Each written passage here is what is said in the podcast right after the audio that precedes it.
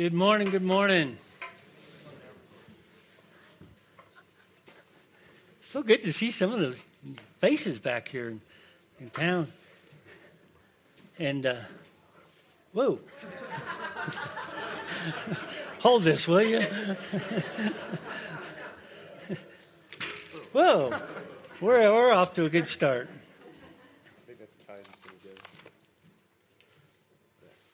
All right. All right. Man, it's good to be here. Don't touch it. I need my teleprompter. Gosh, is it gorgeous out or what? Oh my gosh. It is so beautiful. What, what a blessing it is to either live here or even visit here and the beauty. And you know what adds to that blessing is having a fellowship like this. It's a unique place to be able to live here take part in the beauty that we see around us and have this fellowship all together. Man, don't ever take that for granted. Don't take it for granted. Hey, we are in Ephesians. And sorry if, if you guys are looking used to looking way up here. I'm I'm down here, so uh, hope this works out all right.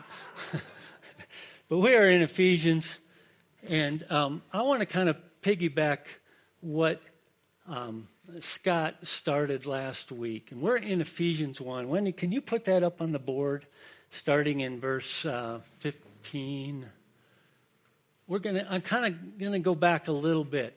We're going to read this. For this reason, because I have heard of your faith in the Lord Jesus and your love towards all the saints, I do not cease to give thanks for you, remembering you in my prayers that the God of our Lord Jesus Christ, the Father of glory, may give you a spirit of wisdom and of revelation in the knowledge of Him, having the eyes of your hearts enlightened. And the next verse is that you may know what is the hope to which He has called you. What are the riches of His glorious inheritance in the saints? And what is the immeasurable greatness of His power towards us who believe? According to the working of his great might that he worked in Christ when he raised him from the dead and seated him at the right hand in the heavenly places, far above all rule and authority and power and dominion, and above every name that is named, not only in this age, but also in the one to come. And he put all things under his feet and gave him his head over all things to the church, which is his body, the fullness of him who fills all in all. We're going to stop there for right now. Oh, sorry. Well, um, yesterday, Lorraine asked me what was the title of this message. And, you know, I don't really come up with a title. And I said, What was Scott's title last week? he said, She said, Knowing God Well. And I said, Okay, Knowing God Well, part two. Verse 17 that the God of our Lord Jesus Christ, the Father of glory, may give you the spirit of wisdom and of revelation in the knowledge of Him. Last spring, I was out in Atlanta with Adventures in Missions for a weekend. And a guy stood up, we sat down for breakfast, and a guy stood up to pray over breakfast. And before he prayed, he, he gave us a two minute devotion. And he said two things that have stuck with me. He didn't elaborate on them at all. He just said two things. And the first was this that God is absolutely predictable in his character.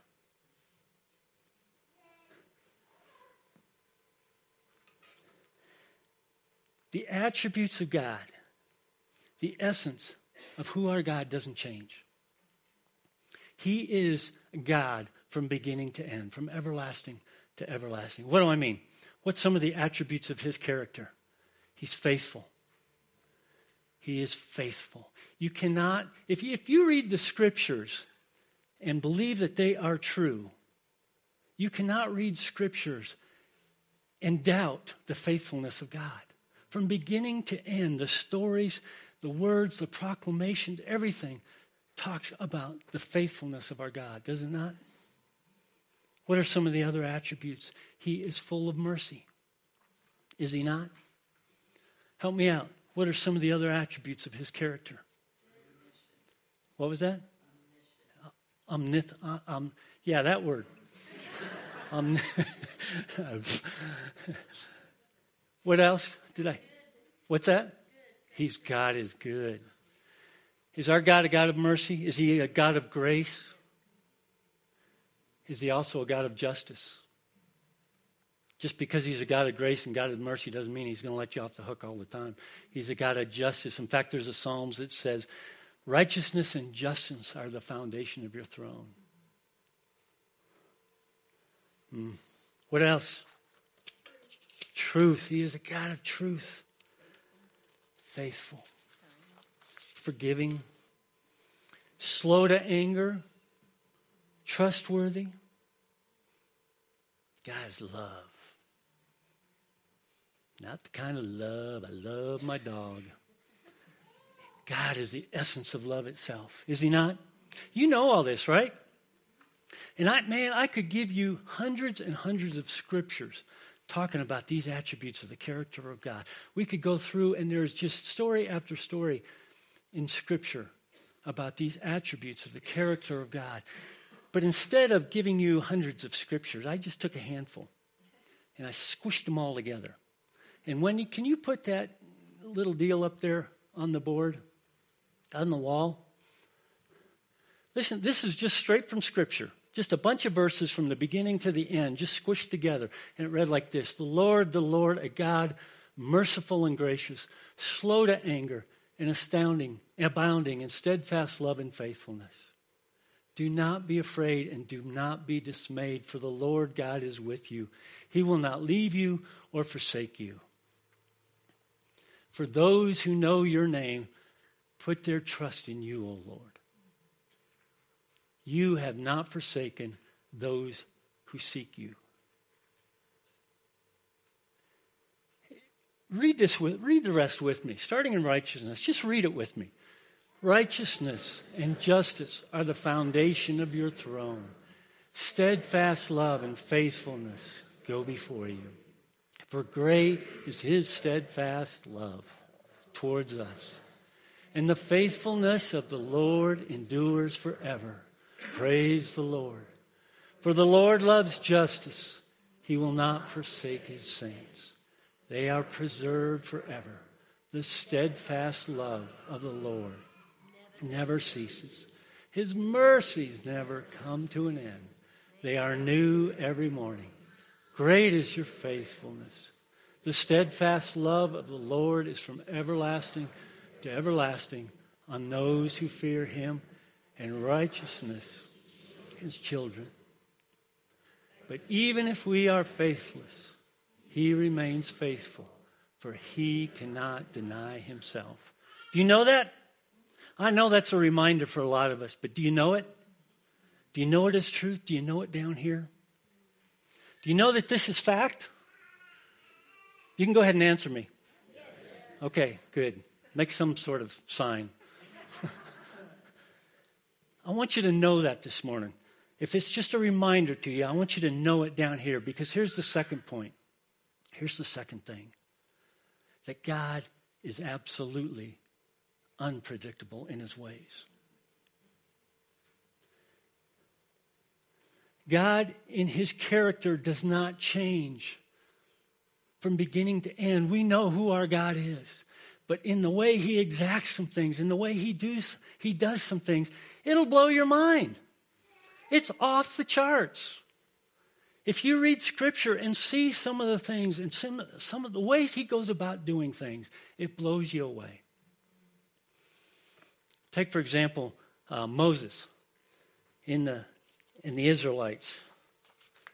And God is, God is saying, you know, I've seen the, uh, the burden on my Israelites. I'm going to free them uh, from slavery. And Moses, I want you to go tell Pharaoh to let my people go. So Moses goes and tells Pharaoh, let my people go. And what does God do? He hardens heart, Pharaoh's heart so he can't let the people go. And then he says, Moses, go tell Pharaoh, let my people go. And again, God hardens Pharaoh's heart so he won't let him go. And then he does it again. And he does it again. If that was a Hollywood movie, you would just go, God, just let him go for Pete's sake. But time after time after time, God is hardening Pharaoh's heart and won't let him go. Or Jericho. Who'd have figured out these walls need to come down? Okay, walk around them for seven days or six days, and then on the seventh day you walk around and everybody shout at once. Boom, and the walls come. T- Who'd have figured that out? God could have just gone boom and the walls would have come tumbling down if he wanted to. Or Jonah. Jonah in the belly of a whale. Now, tell me this. If any of us in this room were in charge of the world, would we have come up with this? Hey, this Jonah guy, he's a little disobedient. Let's get a whale to swallow him so he learns his lesson. Who'd have thunk that? Who'd have thunk that? You know, in Numbers, we read about Balaam. And God's a little upset with Balaam. And he's riding this donkey. I love this story. It's probably where Shrek got the idea. he's riding this donkey. And this, this donkey starts, stops. And he starts hitting this donkey. And all of a sudden, the donkey turns to him and says, Quit hitting me. Why are you doing this to me? Have I not been the donkey all your life? God, the creator of the universe, who has hung the stars in the sky, uses a donkey, a talking donkey, to get someone's attention to him. Who to think of that?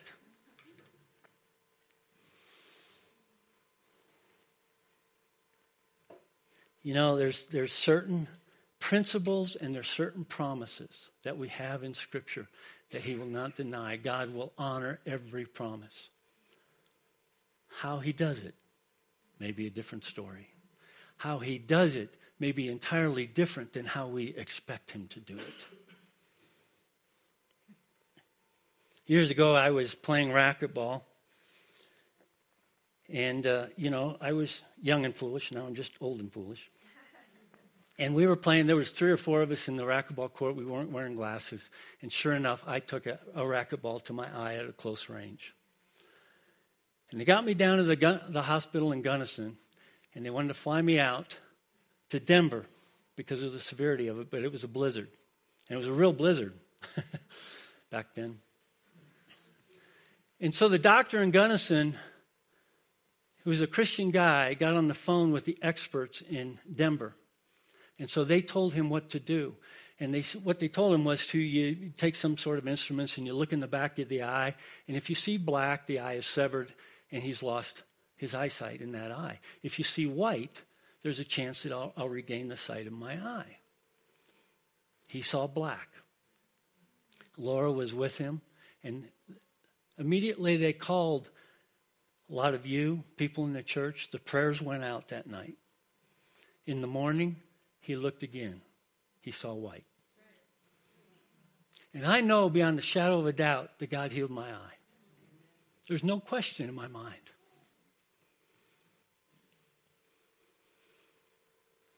Also, years later, I've had an accident, a horse accident, that busted me up pretty good. And I still feel, I still struggle with some of the effects of that accident. And it's been years since that accident, and I have been in front of people who have the gift of healing. And I've had people tell me, you need to do you need to repent of this sin. You need to speak this boldly. You need to do this. You need to do that. I've had all the formulas laid out for healing for me. And Jim Rally has rallied around me so many times, gathering guys to say, our faith is good enough. We ask for complete healing, and yet I still struggle with the effects of that accident. God healed my eye, and I had nothing to do with it. On my leg, in that accident, I've gone through everything, and yet God has chosen not to heal me completely. Go figure. Tell me what the formula is for understanding God in that. You know, Peter is in prison. Uh, Peter is in prison for preaching the word, right? His friends pray, the angels open the door, and he walks out. Paul's in prison day after day, week after week, in chains, in bondage, over and over again. Where's the formula there? Jesus calls John the Baptist the greatest man born of woman. That's quite a statement. And yet God allowed him to not only be imprisoned, but beheaded. And you ask, what kind of God would allow that? What kind of God would do that?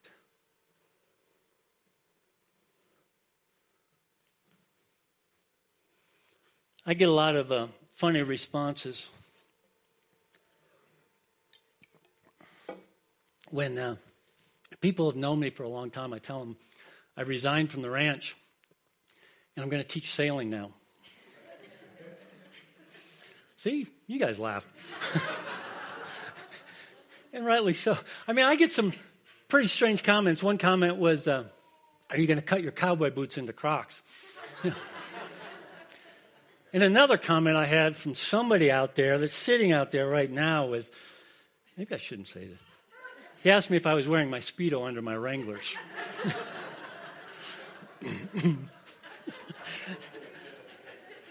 Because the image of a the image of a guy ranching most of his life is very different than the guy that teaches sailing, right?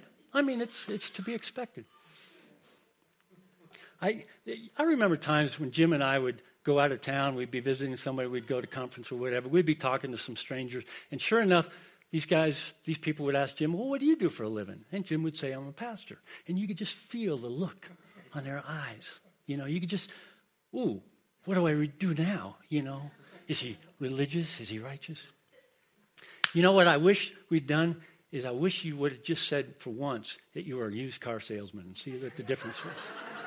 just to see. You see, we have this tendency to judge people by what they do. We have a tendency to look at somebody by what they look like, by who they're with, by the cars they drive, by what they do. And we have that same tendency to get our viewpoint of God by what we see Him doing or what we see Him not doing. And that's backwards. It's backwards. I know, I know some ungodly pastors, and I know some very godly used car salesmen. and it doesn't matter whether our circumstances are awesome and they're great it still shapes subconsciously, it still has a way of shaping what our viewpoint is of God. And when our circumstances are lousy, it's still, we tend to see God through what he does, what he allows, what he doesn't do. And it's backwards. And the reason it's backwards is because we have this very limited perspective. I mean, really, in the whole scheme of the eternal life, how big are we? We have a very tiny perspective based on where we've come from, how we've grown up, our history, our church, or whatever. The people that have hurt us, the people that have supported us, is what, is what shapes our perspective of God. And it's very tiny compared to this perspective that God has of all eternity. But yet we let it happen.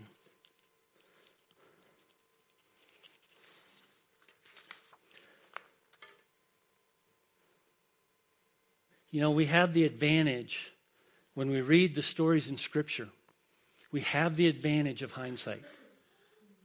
We get to see the end of the story. And the end of the story says, oh, yes, God was brought glory to it. Now I see why he did it that way. Well, okay, sometimes we see why he did it that way. Can't always figure it out. But we see that the, the will of God was either fulfilled or it brought people to Christ or it, whatever the purpose was, we have the advantage of hindsight in reading Scripture. We don't have that advantage right now. When we're in the midst of circumstances, right now, we don't have the advantage of see how it's all going to pan out. You know, we ask, who is this God that allows a baby to be born with life defects? We ask, what kind of God who forms a baby in a womb but only allows the baby to live for a month. We ask what kind of God would allow children to starve to death or young boys and girls to be caught up in slavery and sex trade. What kind of God would allow that?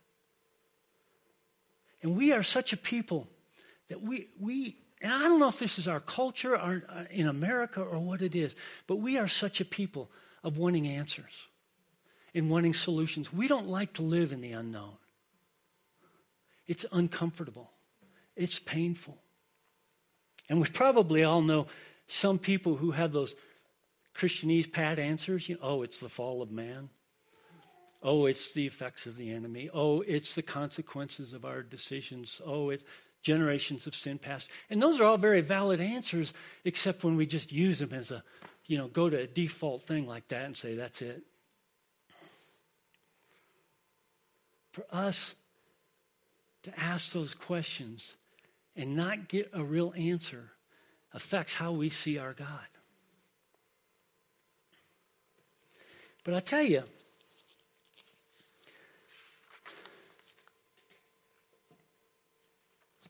You know, some of us, and some of you guys in this room, you may have turned your backs on God because you don't want anything to do with a God that allows some of those things. You've seen people in the church. You say, if that's Christians, I don't want anything to do with God. There are some awesome Christians out there, and there are some Christians that claim to be Christians that will hurt you, stab you in the back. Can we really judge God by looking through those Christians? Some of you may have say, I don't want anything to do with church because what I've seen happen in churches. And there are some awesome churches, and there are some churches that are way off base. We can't judge God and get our viewpoint of God from what we see going on around us or our circumstances. And I don't know why God allows some of the things he does, and I don't know why he does some of the things he does, and I don't know the difference most of the time. But I do know God. And I do know those things that were up on the board of who our God is. And the more and the more and the more I focus on what I do know, the less the I don't knows and I don't understands become an issue. You remember the story of Shadrach, Meshach, and Abednego? I love those names. If any of you are thinking of having children, I mean, Shadrach. I mean, is that not a cool name or what? Or you can always go, Where's Abednego? anyway, sorry. I digress. Remember the story of those guys? They're, they're going to be thrown into the fiery furnace. Why? Because they would not bow down to a golden image that King Nebuchadnezzar said they had to. Made a decree. If you don't bow down, you get thrown in the furnace. They didn't bow down. They knew who their God was. And here's what they said right before they got thrown in the furnace. Our God, whom we serve, is able to deliver us from the burning fiery furnace. And he will deliver he will deliver us out of your hand. But if not, we will not bow down to worship your golden image. See, they knew their God. They knew their God, and they knew he was capable and absolutely able to save him and rescue him from his hand. They weren't sure how he was going to do it yet. And they said, if not, it doesn't really matter. Our God is our God. And oh man, if I could just challenge you today to know what we do know about our God.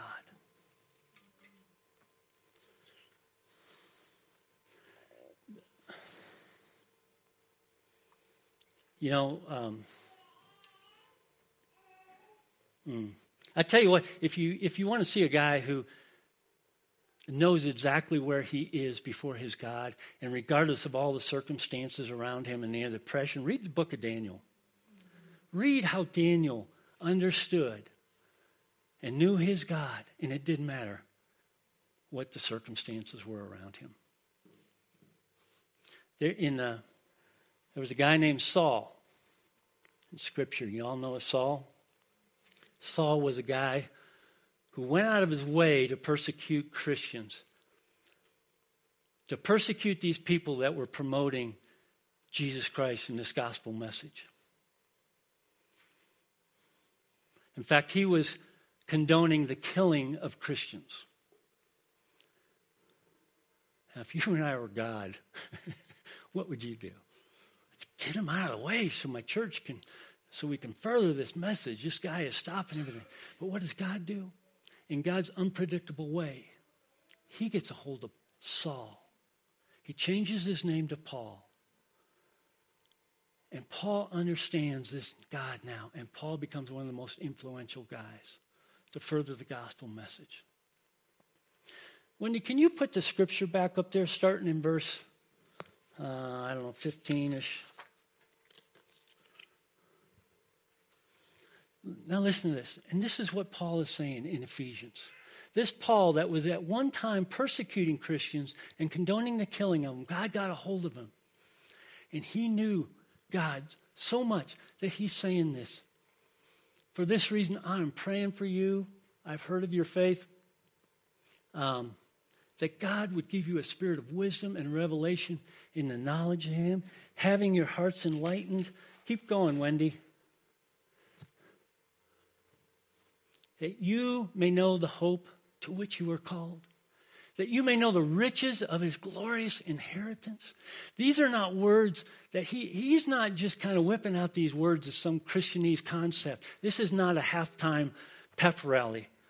Paul understands and he knows his God. And you know what? When he's writing these words, these encouragement to us, Paul's in prison. He's in chains. He's in bondage. And yet he's writing these words to us to be encouraged. When you read the words that Paul has written in Ephesians as we go through Ephesians, understand that. That Paul has had the worst of circumstances, yet he knows his God in the circumstances. Yeah, they are what they are. There's times when the circumstances around us break us down. I, you know, it's I try to imagine what happened with Paul between the time that God got him on the road and blinded him to the time he knew God and really understood God. Because I can't help but to think that God broke him down. And sometimes in our brokenness, when we are living in pain, when we are living in the discomforts, when we're living in the things that we are not enjoying, when the circumstances around us are hard pressed upon us, sometimes that's so heavy it takes us to a place of brokenness, right? And that brokenness can take us to a place of neediness. And the neediness takes us to a place where we said, I can't do it. I need to rely on God. I need to rely on God. That is a great lesson it's a great truth. It's a hard lesson to learn. And I thank God for the opportunity to know it.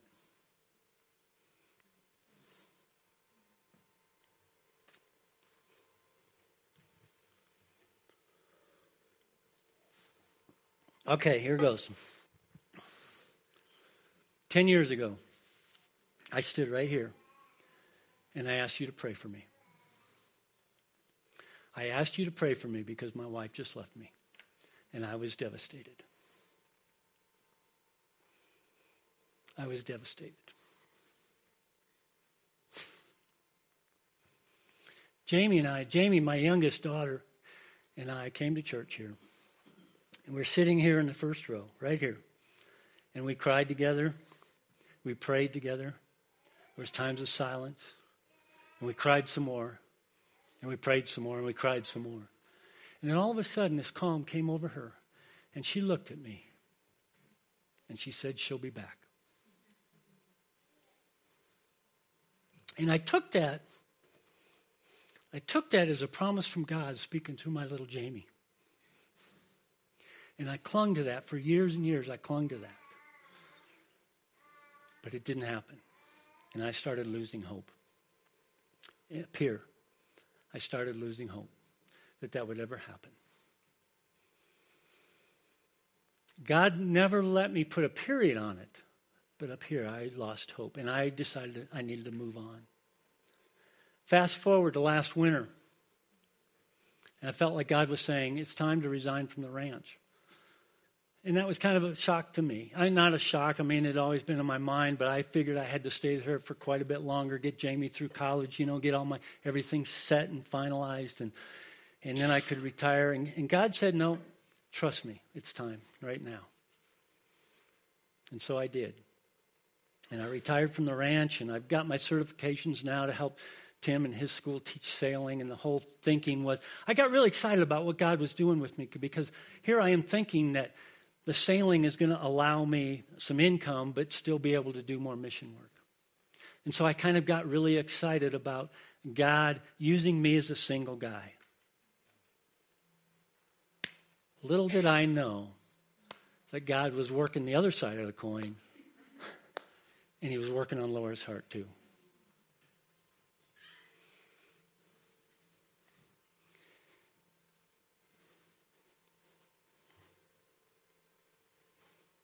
He was working on Laura's heart. When we understand the grace of God, the forgiveness of God, the mercy of God, when we know that, miracles can happen. I'm in the middle of a miracle because I'm happy to tell you right now that Laura and I, after 10 years, are rebuilding and restoring a broken covenant and a broken marriage only by the grace of God. God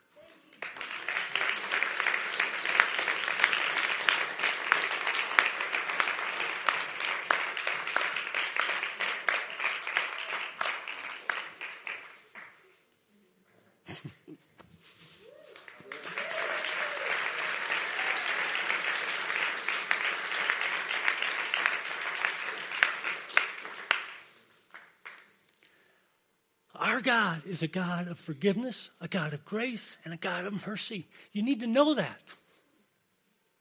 You need to seek out who God is for who God is, not through the eyes of, the, of other people, not through our circumstances around us, not what's going on around us. You know, I got to admit, I don't get it. Here I am pursuing this career that God can use me now in a great way as a single guy, and I'm so excited about it. And He brings Laura back, and I'm going, oh, this is good. I know beyond a shadow of a doubt that God is doing this work, but I don't know how it's going to end up. You're going to have to stay tuned for the rest of that story. I told him I don't want to play house anymore. Listen, people. When God, when when Paul says, "Oh, I pray for you, the Spirit would give you the wisdom and the knowledge of our God." So that the eyes of your heart enlightened. Seek him out. Seek God out for who he is. On your knees, talking to him, through the Bible studies, through other believers. Seek him out for who he is. That's all I'm going to ask of you this morning. Drew?